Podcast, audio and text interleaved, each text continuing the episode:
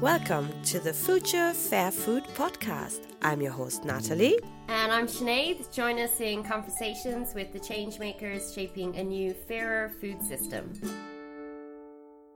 Welcome back to our podcast series. And we're starting off 2019 with an interview with the Grand Dame of Irish food, Darina Allen. We ask her to share with us her vision of the future of Irish food. We hope you enjoy the episode. Hello, Darina. Thank you so much for joining us. Thank you. And this is the first podcast of the new year. Mm-hmm. And yeah, we'd like to ask you just your personal maybe vision of the future of food and farming in Ireland? well, that's a big question, isn't it, really? but uh, in uh, a couple of days' time, uh, our January 12 week certificate students will be coming in from all over the world. And they are coming here to the Ballymaloe Cookery School because the school is actually located in the middle of a farm. It's a 100 acre organic farm and gardens, and we're in a very fortunate position that we can actually produce and grow a lot of the food that the students will be cooking with. And that's why they literally come from all over the world to what's perceived by many people still as the land of corned beef and cabbage. but uh, the first thing I do when they arrive on the very first morning is to introduce them uh, to the farm manager and to the gardeners and uh, to say to them, these are the food heroes who actually are will be working day in day out to produce and to grow the produce. A lot of the produce that you're going to be cooking with over the next 12 weeks here. And it'll take Eileen there three months uh, or more even to grow those beautiful carrots for you. And don't you dare boil the hell out of them. We'll get them into the kitchen. And then i have a wheelbarrow uh, they, we walk outside uh, into the, the fruit garden and they stand on me and then I've got a wheelbarrow of soil and I run my hands through the soil in fa- and, and I say to them, remember, this is where it all starts in the good earth. You know, you, you won't have um, you won't have good food and clean water unless you have rich, fertile soil. And uh, then they're looking at me and thinking, my God, it didn't say anything like this in the brochure, you know, some aged hippie on a mission. Uh, but I have to shock them out of thinking that food is something that comes wrapped in plastic off a supermarket shelf. Yes. I have got them to get them to start right from the get go to thinking about how food is produced, where it comes from, the breed, the feed, the variety, uh, etc. And I really need them to think about the four or five inches of soil around the world that we all totally depend on. And uh, again, I emphasize over and over again that we only exist because of this soil. And I quote Lady Eve Balfour of the Soil Association, who has many quotable quotes, and I say, Remember the health of the soil, the health of the plant, the health of the animal, and the health of the human are all one and connected. And uh, so that by this stage, their eyes are as big as saucers. but anyway, but then I go back to my wheelbarrow of soil and say, Look, this, so, and I run my hands through it and I say to them, What is this? And some will say, soil, and then those who come from America will call it dirt because that's what they call it mm. dirt. And then um, and, and you know, I was very involved earlier on in the, the campaign for don't treat the soil like dirt. Mm-hmm. But anyway, yeah. dirt for us here in this part of the world is a derogatory, mm. uh, a, a derogatory name. So I go back to my wheelbarrow and run my fingers through it again and say, what is this? And uh, some of them say soil, and then the students who come from North America perhaps will say this is dirt. And I say, well, yes, soil or dirt, depending on which you, uh, what name you, you're familiar with. But actually, it's more than that. This is actually humus, uh, which is. Uh, this is actually compost, which has actually been brought to the humus stage when life comes back into it again. And for us, this is like black gold. This is what we feed the soil with. And uh, as organic farmers, we're absolutely passionate about feeding the soil because, the, as I've already said, the healthier the soil, the healthier the plant, the healthier the human, and the less disease. And we see this with our own eyes on the farm all the time. But actually, in that wheelbarrow, it's even more interesting because in the wheelbarrow is the compost made from the scraps of food left over from the morning's cooking of the students on that particular course 12 months earlier. And that is collected up in buckets in the kitchen. We, we then take it out and feed it to the hens uh, in the hen run, and they pick out the bits they want, and then uh, what's left by the end of the week is taken down and put onto the compost heap.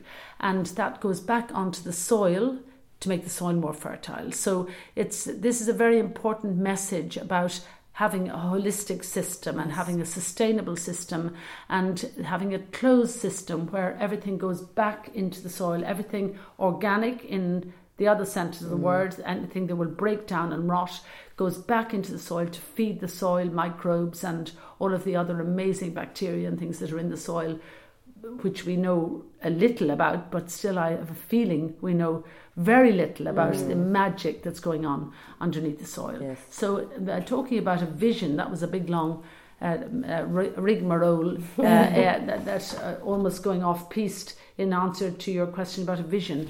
Well, basically, I would so love for everybody, not just farmers and food producers, to be completely, um, completely aware of the importance of looking after the soil. Mm. Um, really, we are in real trouble with our soils. There's a growing concern about the diminishing fertility of the soils. Even here in Ireland, there's absolutely no room for complacency. So I've heard several soil scientists say that they reckon that our uh, our soils here in Ireland are on average 40% less fertile than they used to be, and there are lots of mineral deficiencies and so on. So I'm not sure that colleges emphasise enough to the young farmers and horticulturalists uh, the that everything depends on looking after the soil. And of course, if you're organic farmers, one doesn't use pesticides or herbicides or any of those things, nor do we absolutely want to under any circumstances. But basically, uh, it we are completely passionate about looking after the soil and uh, sort of almost paranoid about it. and uh, but it's very interesting. Uh, the richer, more fertile our soils have become, and of course, it's really good to get your soils tested as well, so you can actually. You know, see what's going on on your farm.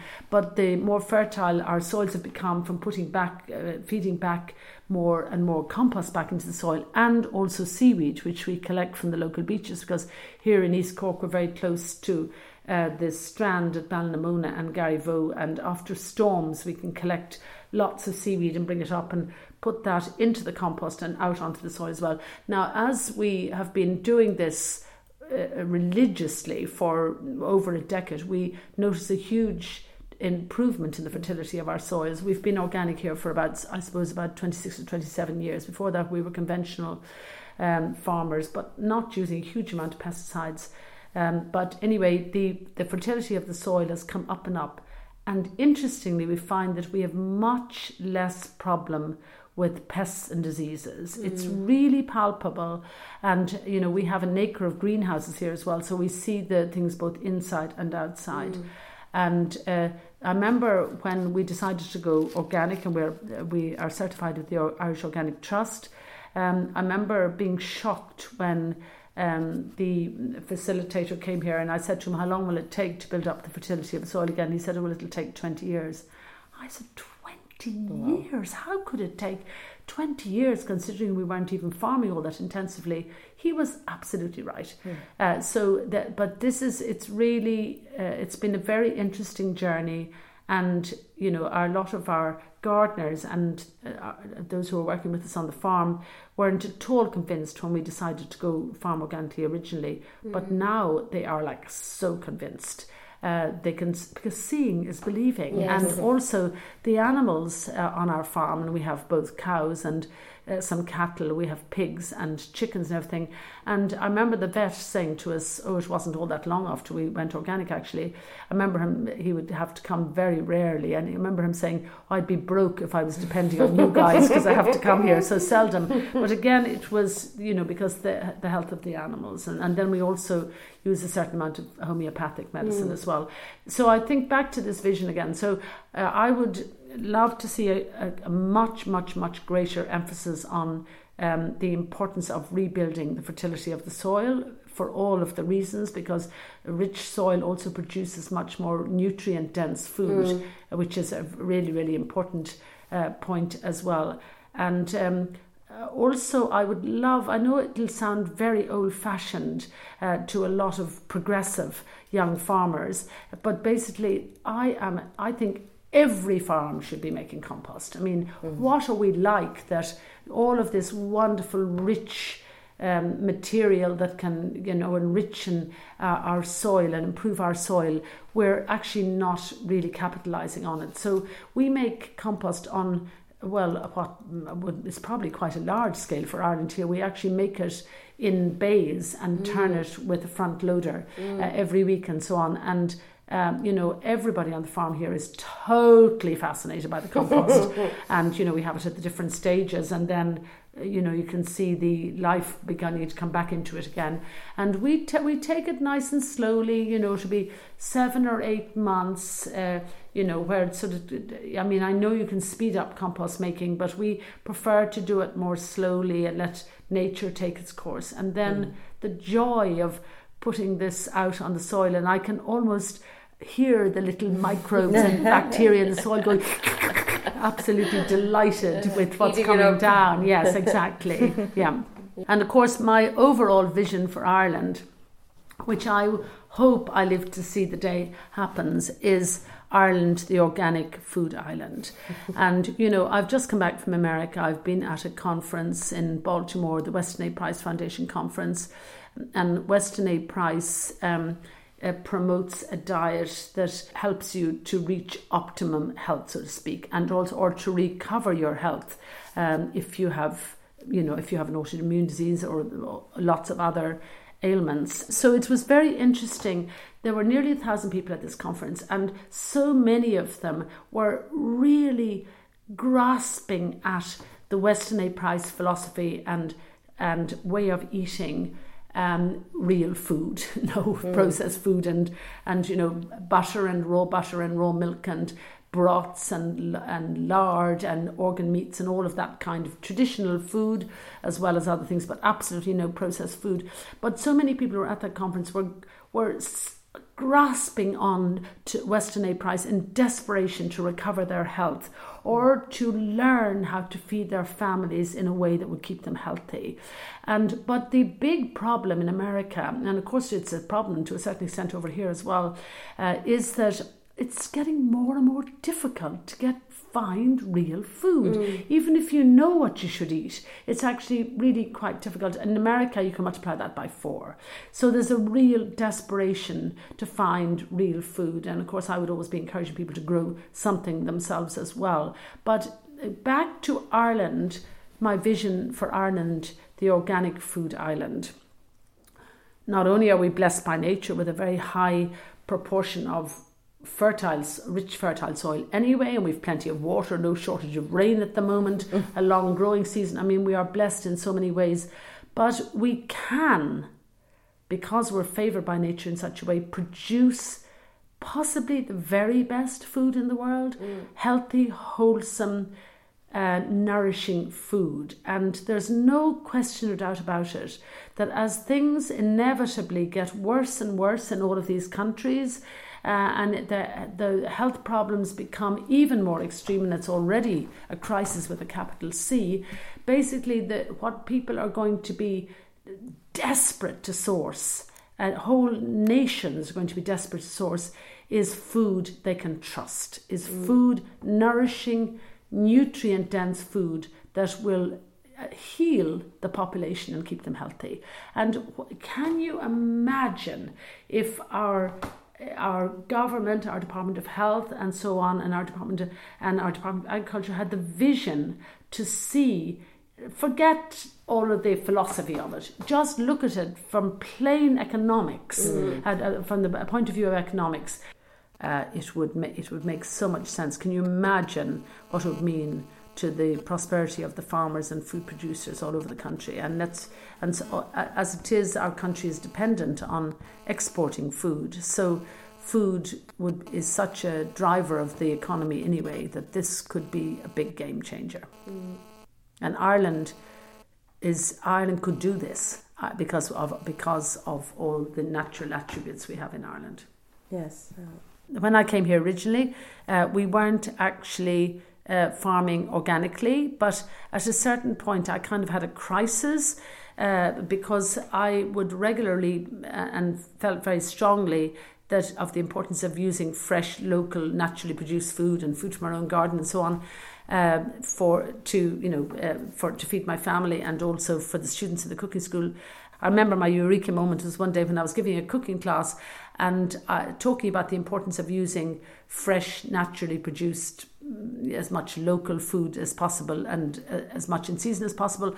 And I remember looking out to the window, and there was a tractor with a big sprayer spraying out in a field behind uh, the cooking school because at that stage my brother-in-law uh, was farming the land around the school, growing a rotation of uh, barley, sugar beet, and potatoes. And I looked out and I suddenly thought, well, what a hypocrite. Mm.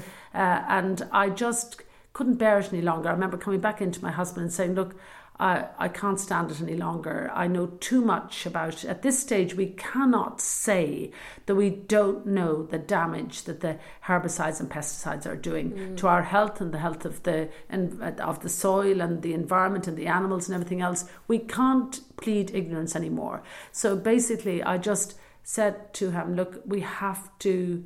I can't stand it anymore. We have to." Uh, we have to convert to organic. And uh, so we talked about it and uh, then we converted, uh, went into conversion the following year. Because I'll tell you what, it was very important for me to be able to look somebody straight in the eye and to actually know that every bit of food that I produced on this farm, that I was feeding them or giving them the produce to cook with, was actually doing them good rather mm. than a damage. And I actually feel not every farmer feels this necessarily, and a lot of them are in very difficult situations. So, but I feel very strongly that I have a moral obligation to actually produce food that is healthy and wholesome uh, rather than food that's do- doing people a damage. I like that because um, a lot of the farmers that we have on our map that we're, you know, we mm. hope people use, they can find yeah. producers close to them every one of them that we've spoken to, see their philosophy, their ethos is the exact same as that. They really? feel this real connection a to moral obligation, uh, yeah, yes. and the land and everything to produce good food. Yeah, and that's what yeah. they want. They want to produce food for a local yeah. community. You know, yeah, it's very exactly. It's yeah. very, and I think when you have that, you do care and connect with your soil and stuff like yeah. that more. Well, it's uh, you know it's hard now knowing what we know mm. to lie in bed at night uh, and you know, to pour on, you know, the pesticides and herbicides. Mm. Um, I mean, if even half of what the research seems to be saying about glyphosate and Roundup is true, it, we still have a moral obligation to ban it in, in, yeah. for the future of our children, health of our children and grandchildren. There's no question about it. Yeah, that's the only way we can build trust also between oh, yeah, the farmers the farm, yeah. And, yeah. and the, the eaters and the citizens. Yes, yeah, exactly. Um, so, and, and I also feel so blessed that to actually to live on the land and to have inherited a farm. And uh, certainly for me and for my husband it's incredibly important to build on this and to pass on the farm in even better condition than we got it. And actually to develop a totally sustainable and holistic unit. It's a small farm with just 100 acres to pass on to our children and grandchildren. Um, and that's one of the main things that uh, keeps us enthusiastic and so on. Um, because let's face it, how will our children or grandchildren mm. ever be able to have access to this variety of food, this biodiversity? Uh, unless they live on a farm. So I just uh, I joke with the with the, the students who come from all over the world here to the Cookery School, saying to them, you know, uh, what we have to we have to find you a farmer with a, a big uh, we have to find you a, a strong farmer with a uh, with a combine harvester and, and so on. So whatever happens, roll your eyes at the farmers. So you'll have a little land, and then you can grow some of your own vegetables and fruit and lovely fresh herbs and really good produce that'll be um, you know so easy to make taste delicious and will keep you healthy and wholesome. Mm. Yes, right. I think that's good. Yeah, yeah and I was, what I think is beautiful is that uh, you're conveying this message to the students here in the, oh, the, yeah. in the school. Oh my God, this is like mm. absolutely woven in now to yeah. everything. Yeah. Yeah, I feel very strongly about all of this and pass on, of course, the the message and the philosophy uh, to the students who come from all over the world because it's literally integrated in and out of every day and they have the opportunity while they're here on the farm to go down uh, to meet the gardeners in the morning go down with the farm manager they learn how to sow seeds they um, you know they have a little patch of ground that they can grow in while they're here if they want to as well. Um, but uh, I, it's uh, and they really they they come here because they can see how food is produced. They can reconnect with how their food is produced, uh, and they. They, a lot of the millennials really want to do mm. this. They feel they've been robbed of this mm. part of life's experience and uh, they are really, really interested. But the last book I wrote was uh, uh, one a great big home. It's about a kilo and a half. You nearly need a wheelbarrow to bring it into the kitchen. But it's actually um, it's a slight uh, uh, slightly different to my other books, which were all cookbooks. This one is called Grow, Cook, Nourish. And what I'm doing and feel so strongly about now that it's becoming more and more difficult to get you know, real nourishing food. Uh, I'm just saying to people, for goodness sake, would you start to grow something yourself? I don't mm-hmm. care if you live in Manhattan or Shanghai or Tokyo or wherever, in a high rise apartment, you can still grow something. I mean, even if you don't have a balcony, all you need to grow something is you need some kind of container, you need some soil or compost, you need some seeds, you need some water and you need light. That's it. And then you need a bit of patience to wait until it grows into something. But basically, you could grow anywhere. You could grow yes. uh, all your salad leaves, you could grow radishes, all that sort of thing. And the magic of being able to snip a few little leaves, and you know, most importantly, you know what's not in it. And and uh, that's uh, and then you go you go from there. So uh, I've in this book it's grow cook nourish. It's encouraging uh, uh, people to grow something, anything from themselves. And also in the book, there I don't know how many different vegetables and fruits and herbs and wild foods and all sorts of things we have in it. But it's just all of these are grown here on this farm. There's a huge biodiversity on the farm. And it's saying, well, look, I grew them, so you could grow them. and whereas you might start off with something like salad leaves. It's amazing how you catch the bug, and then even if you are in a city, you might be able to grow on your roof, or you might be able to get a little piece of uh, waste ground in your area with a couple of others, or you might be able to, if there's an allotment, all the allotment seems to be uh, seem to be oversubscribed now. Again, this is millennials going back and desperately wanting to grow something, or you could grow in buckets or something. So anyway, that that's also part of our philosophy here. Then I encourage people to get hens as well if they can, mm. uh, and to keep bees. All of these things you can do, and it can so enhance the quality of your life. The other ironic thing nowadays is that a lot of people know so much more about the lives of celebrities than they actually do about how their own food is produced. I mean, yes. what are we like? Mm. Uh, they're having handed over so quickly the responsibility of of our food choices to the supermarkets and the multinational food companies. I mean, hello. I mean, they. It's not their responsibility to keep mm-hmm. us healthy. Yeah. Uh, you know, their responsibility is to their shareholders. To uh, and so you know, how crazy are we to actually hand over our trust over something that's so important to our own lives, the lives of our children, our health, and all of that, uh, to these multinational food companies. So we need to take back control and even if it's only a little step by step, a little bit at a time, that it's really important. I we're obviously big advocates of that at Future because one of the things that we do with our content is we try and put a face to people's food. Yeah. So we sometimes harass our farmers yeah. um, to talk to us because people want to know who's growing their food and it gives them a very different connection. You're right, yeah. the millennials they do kind of feel disconnected and they're trying yeah. to figure and growing something yourself is a great way I think also to learn how to value your exactly. food again. Do you know because exactly, you know the yeah. work that goes yeah. into it. And the other um, uh, that's another reason why farmers markets are so appealing because uh, you meet the person who has uh, grown or produced your food. Uh, you can look them straight in the eye uh, and connect with them. And so, but but also it's really important, as with in all areas of of sourcing food, uh, they, uh, there's there's a real trust and mm-hmm. and the, I always say in farmers markets you're only uh, or anywhere you're only as strong as your weakest link so yes. it's really important that what you what you say is what you get, and then a lovely bond of trust builds up between the customers and the food producers.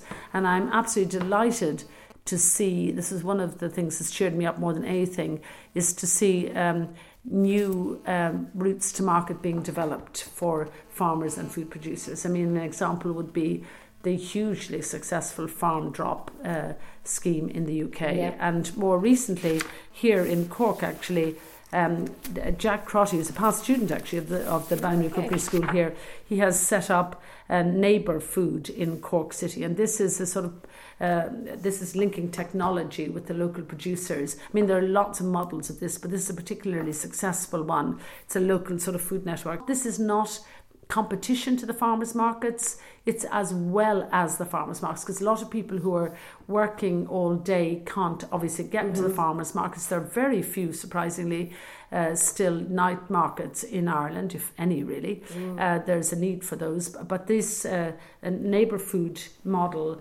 uh, means that people can you know, collect their food in the evening at a certain time. And as well as that, then there can be branches of this all over the country. So mm. I just think this is an incredibly important development. So, from the point of view of us mothers and grandmothers and so on, and um, busy people feeding our families, I think um, one of the really important things that I suppose is ingrained in me since I was a child.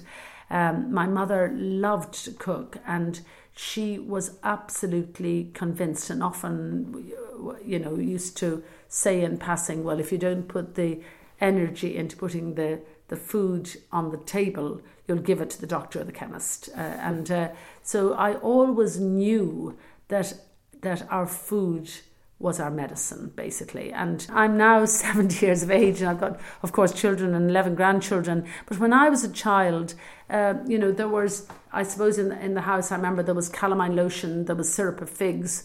I think there might have been an Aspro or something, and there was that. Uh, there was um, iodine, I think it was, mm. uh, if you got a cut, and that was it. Um, and uh, you know, we absolutely knew that to keep healthy and to, to keep you you know, uh, to, uh, to minimise the number of colds and things you might get in the winter, it was all about broths and soups and stews and good eggs and a fat chicken occasionally and so on, rather than nowadays so many uh, people have medicine cupboards. I mean, you could set up a field hospital practically from the amount of uh, of various things that are in people's houses in terms of you know, vitamins, minerals, all that sort of thing. And I feel very strongly that it's much more important to invest your money in getting real wholesome food. So basically, uh, there's lots of research now to show clearly that the less you spend on food, the more you spend on healthcare. So it's very, very clear. So, and, and sometimes people say to me, you know, I, uh, when I say, you know, do your best to source um, you know, chemical free organic food uh, if you possibly can. It's really, really worth the investment. And people look at me and sort of roll their eyes and say, well, it's all very fine for you because the perception is that they think that that I can afford it. And I say, mm. well, look, hang on a minute now. You know, we all make time and money for what we think is important. Uh, so, and I say to people, okay, so you tell me you can't spend any more on on food or on produce uh, every week. Well, tell me how much you spent on those nails last week, or on your hair, your hair, or on magazines, or on all the other gadgets. And then suddenly we realise that actually each of those is a decision, and we realise that actually food is a long way down a lot of people's priorities. Mm-hmm. I mean, we're spending a fraction. Uh, of our income on food in comparison to the 1950s and 1960s. Yeah. It's now, I think, about 11 or to 12 percent, mm-hmm. as opposed to between 30 percent. Uh, uh, up or down a little bit from that um, in the you know in in, ter- in real t- terms in of our of our incomes. So many people's main focus when they go shopping, it's kind of almost like a a, a paranoia when they go shopping is how cheap something is, and basically uh, cheap food is a myth in health terms, in real, in uh, socioeconomic terms, it's a myth basically. Because if you even look at it from the taxpayer's point of view, um, you know the price on the shelf is about a fifth of the real price if we were to have true cost accounting, which we jolly well need to have actually. So in other words, as taxpayers, we pay for it once when we buy the we pay for the product on the shelf. We pay for it a second time as taxpayers to fund and give subsidies to what's a totally unsustainable food production system. Mm-hmm. We pay for it as taxpayers to clean up the water and to recover the fertility of the soil uh, and clean up all the pollution and not to speak of fund the health service.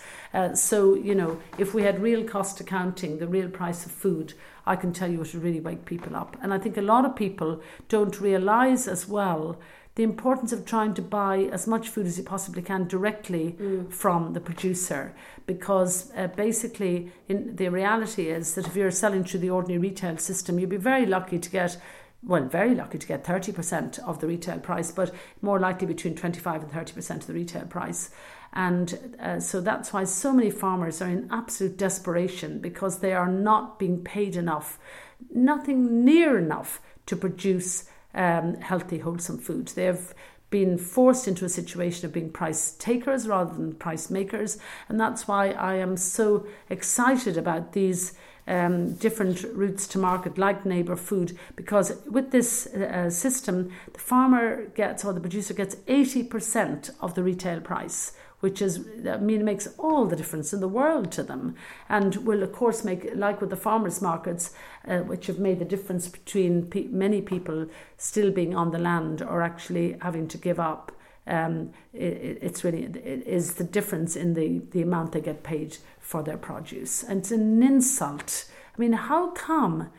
How can we actually justify asking uh, the farmers and food producers to produce food below an economic level, what other sector of society has to produce something below an economic level? And the, the most important thing, our very survival depends on the food, and yet we uh, reckon to pay so little for it. Mm. I mean, of course, there are people who cannot afford to spend more on uh, food every week, but there are, you know, if, if one grows a little something or whatever, there are ways. And of course, the other hugely important thing, the other bit of the jigsaw that's missing here, is the fact that we've actually lost our cooking skills. And somehow or other, since the 1950s and 60s, uh, our educational system has focused on encouraging people to acquire a set of academic skills. And the subliminal message, not even not very even subliminal message, is that the ordinary practical skills like cooking and growing and sewing, sewing and all of those sort, sort of all those sort of things are actually um, are of lesser value. I mean, what are we like to be letting our children and grandchildren out of our houses without the basic skills to feed themselves properly? Mm-hmm. Putting them right into the hands of the multinational food companies, you know, who are uh, they're then they they're dependent instead of being self-sufficient, and instead of equipping them with the practical skills uh, to make them relatively self-sufficient, we're letting them out and you know so that they literally can hardly make toast so this is an absolute crisis and the depart- another thing that i hope i will live to see the day is that when uh, cooking is practical cooking is re-embedded in the the national curriculum and i think we're failing in our duty of care to our young people by not doing that uh, so back to the Weston A. Price Foundation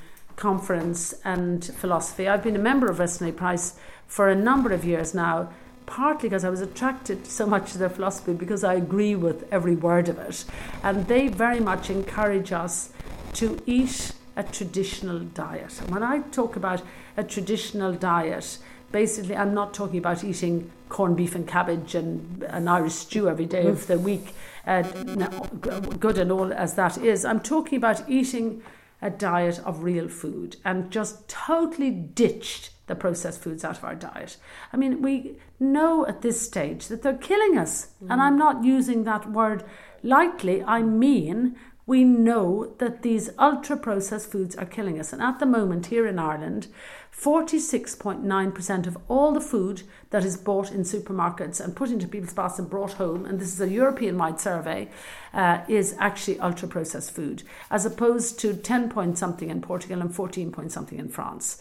And so we're well up there and we're destined to be the most obese country in Europe by 2030. And I mean, what's this about? So there's an absolute crisis. And so it's easy. There's, in a way, it's really easy. All we need to do is to go back and eat real food, not edible food like substances, just real food. food yes. And I mean, it doesn't have to be expensive. I mean, beautiful, uh, flowery organic potatoes, carrots, cabbage, turnips. And, you know, we all know that, uh, and, and, this I do agree with, that we've probably been eating far more meat than we need mm-hmm. for the last, uh, uh, you know, decade or so, the people who can afford it. Um, and, uh, but uh, we certainly, I, I'm, I'm, up, I'm certainly not a, a vegetarian, although I could be a vegetarian, uh, but because I love a little meat from time to time. But uh, what we need, really, in a way, in, almost in the words of Michael Pollan, is to eat, um, uh, eat food, mostly plants, and not too much of it. And uh, I mean, you could almost finish on that because it's, you know, it's incredibly good advice. So, so New Year's resolution. so now, how about one's New Year's resolution? Well, all of us, I think, are uh, certainly, if we stop and think for a minute, are concerned about uh, feeding ourselves and our family um, as much nutrient dense food as we possibly can. So, I suppose if there were a couple of little recommendations, one would be to, when you go along to shop for your food, do it mindfully. Uh, I know that's a funny word to use, but think about everything that you put into your basket and uh, ask yourself is this actually going to enhance my health and the health of my family, or is it actually going to cause uh, problems? Uh, so that would be the first thing. I would strongly urge people to uh, source as much chemical free or organic food as possible. It's really an investment. The you know the the less you spend on food, the more you'll spend on healthcare. I mean that's actually there's research to prove that now. Uh, so I think that's very important. Also, um, if you possibly can. Uh, try to go to the farmers markets at least once a week if there's one in your area, a really good one, support uh, and make a link with the local farmers, introduce yourself to the the, the farmer who's producing the food. It's lovely to meet them and to know exactly the source of the food you're buying and that you're going to feed to your family. Their FoodSure, you could look at their website and link into the farmers that are in your area, perhaps there, and join in the whole conversation. It may not be practical for some people to go actually out onto farms to get their food, but there are other models as well. Apart from the farmers market, there's um, something like, for example, neighbor food, uh, where you can order online and then you can go and collect your food directly from the farmer or food producer at a certain time during the weekend. So perhaps it could be our New Year resolution could be to really uh, think about the food uh, we're feeding to our family and our friends and um, buy it in quite a different way. And also, if you go to the farmers markets, uh, bring your children with you as well and uh, talk about the food to reconnect the children with how their food is produced and where it comes from, because often they miss out on that bit of the jigsaw in this in our busy world nowadays. That's fantastic. That's Thank you very much. Not at all. That's you're welcome. Thank you. Good resolution to have. Yes. okay. That's it for now, folks. Thanks a million for listening. To those of you who produce food, why not join the Fair Food movement? Get involved, get in touch, join us. And if you're into fair food, then become a supporting member or check out our Patreon page to help us create more content like this. Until next time, eat well, choose fair.